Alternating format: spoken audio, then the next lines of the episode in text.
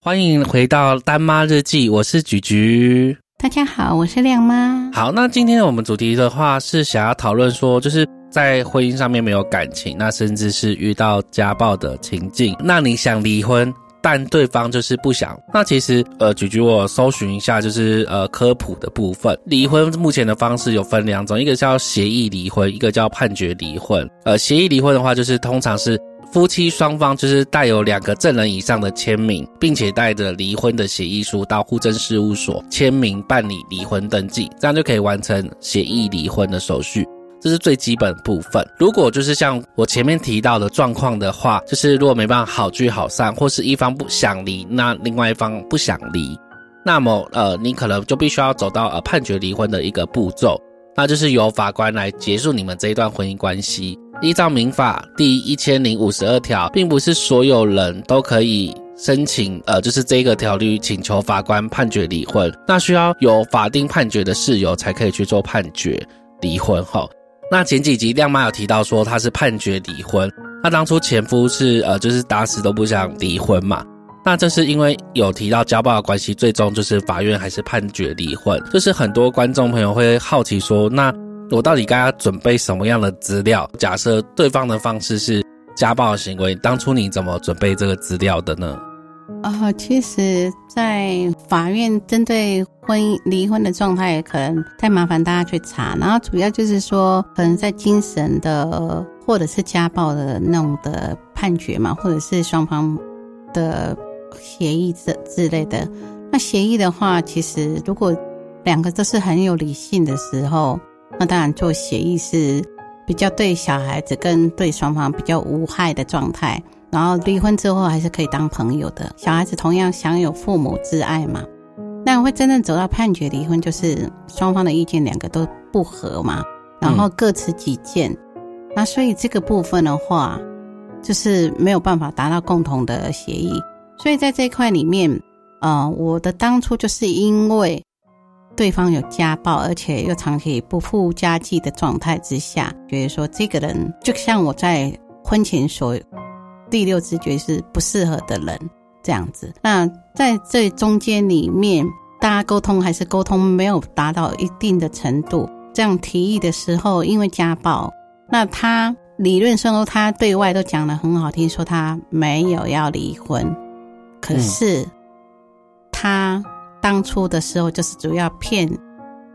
说把伤害罪拿掉，然后他们也要离婚，他希望维持这一段关系。嗯，那时候其实，在家暴一开始发生的时候，为了安全起见，我们就是先去警察局备案，然后备案了之后，他又再次家暴，所以那时候就去申请法律辅助基金会询问过，就是申请假处分，小孩子能够。暂时的监护权在我身上，这样的话才不会产生双方父母为了小孩子部分拉扯，然后让小孩子的心没有办法确定说，哎，我到底是一回爸爸一回妈妈这样，所以让自己那个假处分保护说小孩子跟自己的那个立场。嗯，接下来的这状况，其实啊，我也是去啊，从法法律辅助基金会跟还有律师那边去学习这一项这些资资讯，那。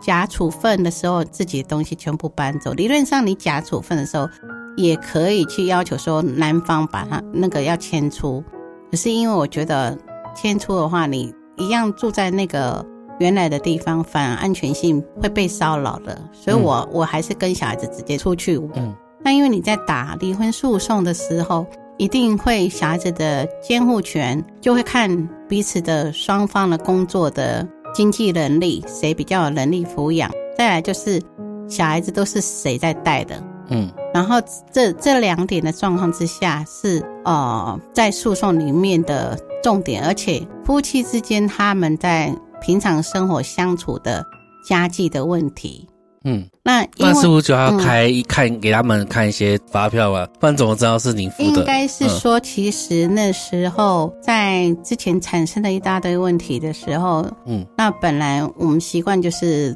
职业妇女，蛮庆幸的是没有时间整理的东西，就趁着离婚的时候，你必须要去举证很多相关的事东西。那主要的他的就是呃伤害罪、家暴的伤害罪嘛。嗯那伤害罪的话，其实当初在考量的时候是伤害罪之后，你可以去诉讼离婚嘛。嗯那时候当然诉讼离婚的时候，你要举证说为什么不能够相处在一起的那个范围这样子。嗯那除了诉讼离婚之后，我我还有就是说针对家计的部分，他都没有替家庭负担，然后再来就是小孩子的平常的照顾者都是我，嗯因为他就之前说的嘛，他在婚姻里面，他就是成就自己的一些啊、执照啊，或者是他、呃读硕士啊，那个都是在那那小孩子的供词也算是证据之一嘛？法官会去询问说，哎，那你不可能只听单方面的讲，他一定会去询问说，哎，小孩子你平常都跟谁相处？嗯那小孩子当然就会不会说谎，就直接把陈述事实嘛。嗯对，那当当时候小孩子在法院其实真的来讲是很蛮残酷，可是因为对方一再反驳，一再不承认他自己的错，那个他的行为，嗯那并且是小孩子，并且要配合他，我也要配合他，因为那时候他其实是一个自由业，嗯并且是我是上班族，小孩子要上课，全部都是为了他，三不五时就被请进法院。嗯嗯嗯。那那我想问一下亮妈，所以那那时候心理上的压力及起伏变化是什么？其实那时候比较嗯值得欣慰的时候，其实也一方面庆幸我之前在另外啊、呃前一家公司的时候是副总之下，就是我都是最高的主管。嗯那因为那时候公司的稳健度也不是很够，嗯然后又遇到前夫的状况不是那么 OK，我那时候就自问我自己，嗯，我的下半生要这样过吗？边流泪边放着《金包银》这首歌之类的。对到，那就是 反正我那时候在，就是那时候其实我会觉得说，哎，我婚前的跟婚后个性完全走偏了，完全没有自我。中间我也很努力把这个事情家和万事兴，可是嗯对方并没有这样的那个共共识的观念。嗯那那时候这样子的状况之下，我就找我嗯稳定的下一个公司。真的很感谢老天爷关闭了另外一条路的时候，给帮我打开另外一条。呃，关了一扇门，但帮你开了一扇窗。，对，那我我目前的公司已经也待了二十几年，那也是算蛮健全的公司这样子。嗯这样子的状况之下，我在也积极争取，因为当时候我们公司本来是要找一个男生的，然后结果因为我们部门都几乎都是女生为主，那我在应特啊应征的时候，我就很积极的表现我想要这一份工作的意愿。嗯。那后来啊、我没有接到积极的，话，我们不如下一集来做，嗯教大家嗯怎么样争取这样子。然后，然后、OK 好，然后因为这样子的状况之下，我的工工作稳了之后，然后工作稳了之后，然后再听我同事之间在谈婚姻的时候，才发现，哎，我的婚姻怎么这么的 low 啊，这么的、哦，怎么这个人这么的嗯没品的，然后那个那个这么伪善这样子。所以那时候我在发生要呃家暴跟离婚的时候，也感谢我的主管，嗯。他能够非常的支持我，甚至这个前夫来公司闹的时候，嗯我们主管说需要找法务人员来处理嘛？我说没关系，我自己跟他讨讲。哎，然后这样的状况之下，其实我那时候的比较傻傻的做了，然后自己有坚持，我我心里知道说这个人我不要了，嗯只，是我也不希望我的小孩子失去一个父亲对，失去一个父亲，那我当然中间里面请他理性的沟通什么什么之类的，嗯。可是真的是沟通到两三年，他说他要嗯、呃不承认他自己的家暴，他反而监护权在我这边的时候，他还说哎呀，依照他们家的规矩啊，依照他们家的什么，反正全部都是依照他的条件，嗯。完全把我跟小孩子当成他的资产。对，那这样的状况之下，我到了最后，就像前面所说，心理智商是跟我分析之后，我完全就放掉这个人了。因为当初本来说要共同那个监护的时候，我朋友跟我说你要审慎的考虑哦，因为其实前夫的那个人言善道，就像立法委员的角色，嗯所以我其实遇到的人就是一个很说实在的，就是一个很艰险的人。嗯，呃，目前如果压力最大到一个程度的时候，那时候是怎么去调试的呢？那时候其实，在金钱的压力非常非常非常大，说难听点，我连同地下钱庄我都用过了，嗯，然后中间包含姐妹之间的呃情谊也情情谊啊，还因为钱这件事情而破对碎。对，然后当然中间有很多姐妹她们也蛮支持的，然后甚至我嗯。可能就是用标会的部分来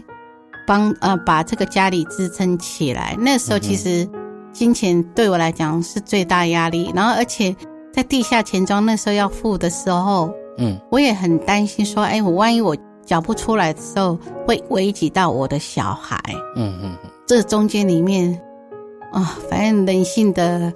恶劣，或者是生活周遭的，就觉得啊蛮累的。当然中间里面也很感谢我几位同事，嗯他们义不容辞的就一笔一大笔钱借我这样子，嗯然后让我分期。其实我就觉得啊，他我这个同事他在前几年过世了，然后我也觉得很遗憾，是我没有办法送他最后一程。然后还有一些就是也是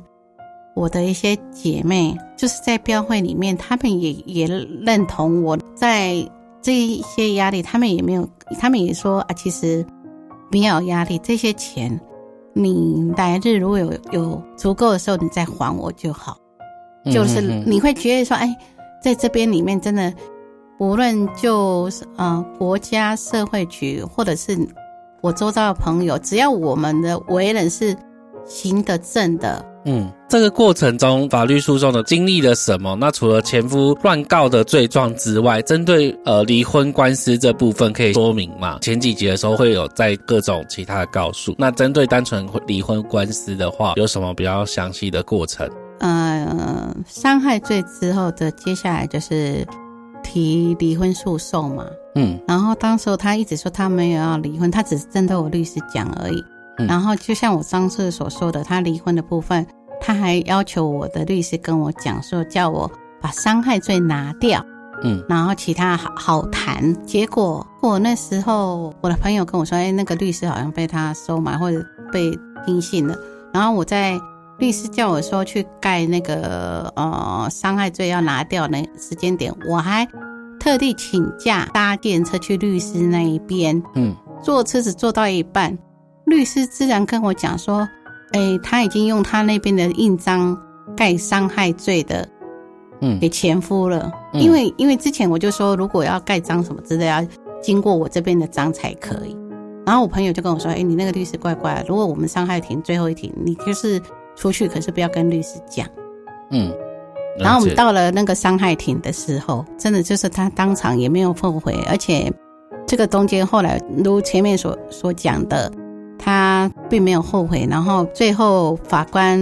啊、呃听了我的诉说之后，就还是没有把伤害罪拿掉。嗯嗯哎，然后接下来就谈到离婚诉讼。刚刚有所说他就是去脱产嘛，那离婚诉讼的时候，为什么他要脱产？离婚诉讼是因为怕被分就是财产对财产之类，可是他真的是太完全站在他的自己小人的心态去谈，因为其实离婚诉讼第一个就是说，你可能要假扣押的话，嗯你必须要好像十分之一还多少的钱去做假扣押吧。嗯那当时候我也没有钱，再来就是我不相信说你这么不负责的人，嗯然后老天爷会帮你留下这个财产出来。嗯然后我觉得人做的要有骨气，我也不靠你吃，也不靠你穿。嗯，这个房子跟你的学历、跟你的执照都是婚姻里面成就了你的。那我就看，所以在婚姻离离婚诉讼的时候，他一定会针对你的家庭的支出啊，嗯，或者小孩子生活费那些去做要求嘛。那因为监护权在我，那当然生活费的部分，我就会依照那个台北市的生活的去要求离离婚的小孩子赡养费多少什么什么之类的。那的话，那时候最低是多少？那时候我记得最低小孩子一个人好像一两万吧。一两万哦。对对对对。嗯嗯嗯可是我们离婚诉讼居然为了这种可以谈了一两年，包含在假处分的时候，其实嗯也可以要求小孩子生活费用。可是他就是反正想要等判决出来之后再付，是不是？对，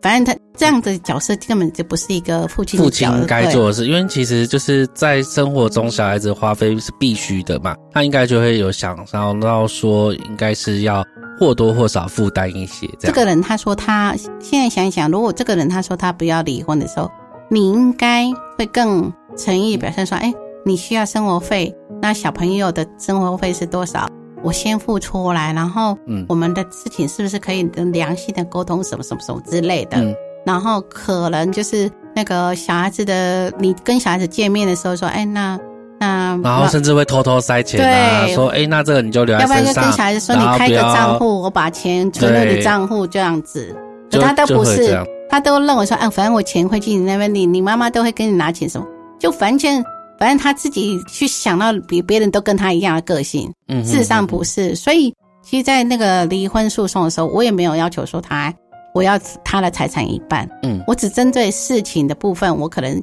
负担家庭的生活费，然后我只负责，我只针对小孩子监护权，嗯。我我打我我要的，就是说，哎，我希望我小孩子都是能够能够生活出来的，那个去谈。嗯可是他在中间里面，他也没有跟法官说他不要离，没有要离婚，他可能因为什么？如果你今天就像我朋友他们在那个离婚诉讼的时候，她老公说他不愿意离婚，然后啊女呃女方开出什么条件啊，什么或房子都给你都可以，这个就很很表现说我根本没有要离婚，可不是。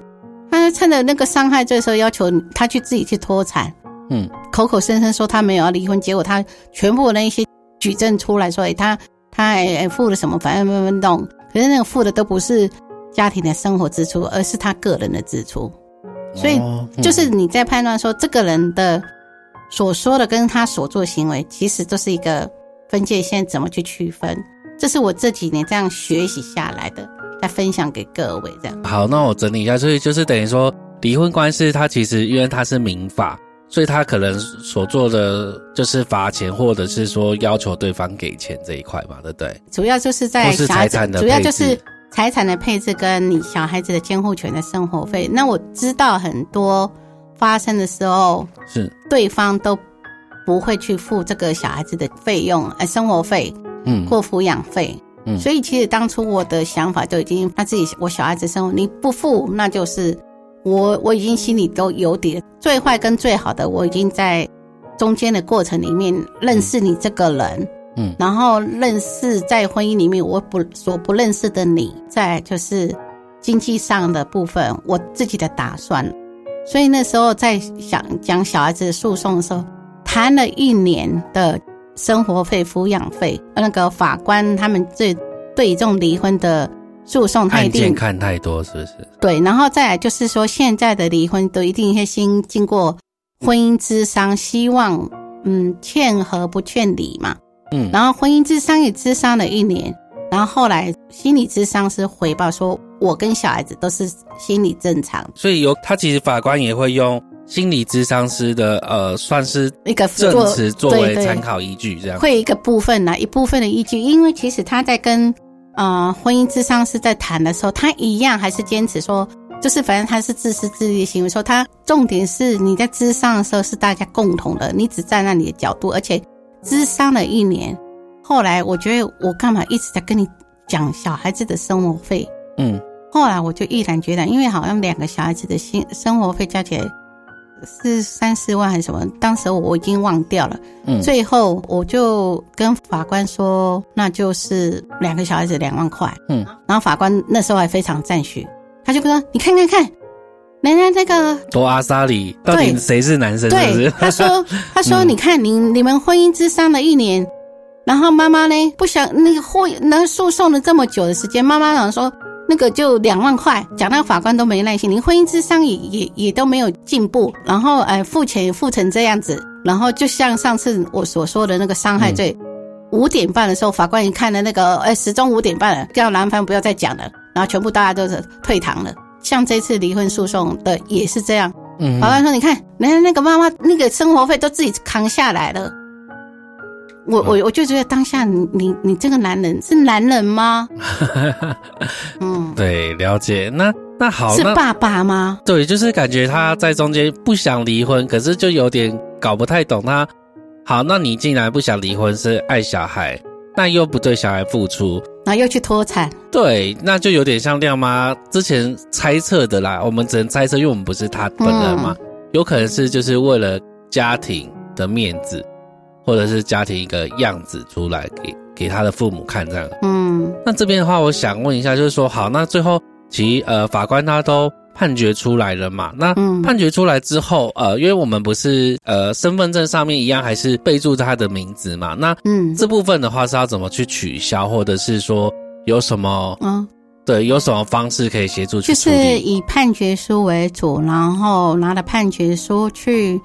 那个户政事务所登记，嗯。然后，然后那时候，呃，他还是这样的模式，就是以法院的那个诉状为主，然后就就可以去改后面的配偶栏嘛。嗯。那另外，其实，在中这中间里面，我还有一个嗯想要分享给大家的，其实嗯就是，哦、当初的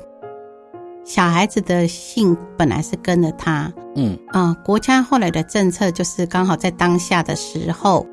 可以从母性或从父性。嗯嗯嗯，那因为我也是来自传统单纯的家庭，嗯我那时候本来会觉得说，哎，那嗯没有想到这一点，嗯然后是我朋友跟我说，哎，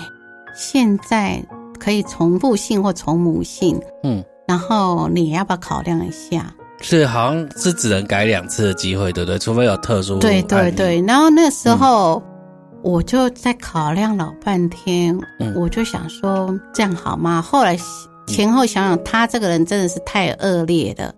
那我有跟他的好他的同学讨论这件事，嗯那他同学说，那不然你就是的地方去请示双方的祖宗祖先嗯啊，去卜不会请他们来，然后看他们的无形的东西，其实还是要尊重。嗯那我就说好，那我就是先请示他们家的祖先，然后各种的状况跟祖先交代那。有点像是，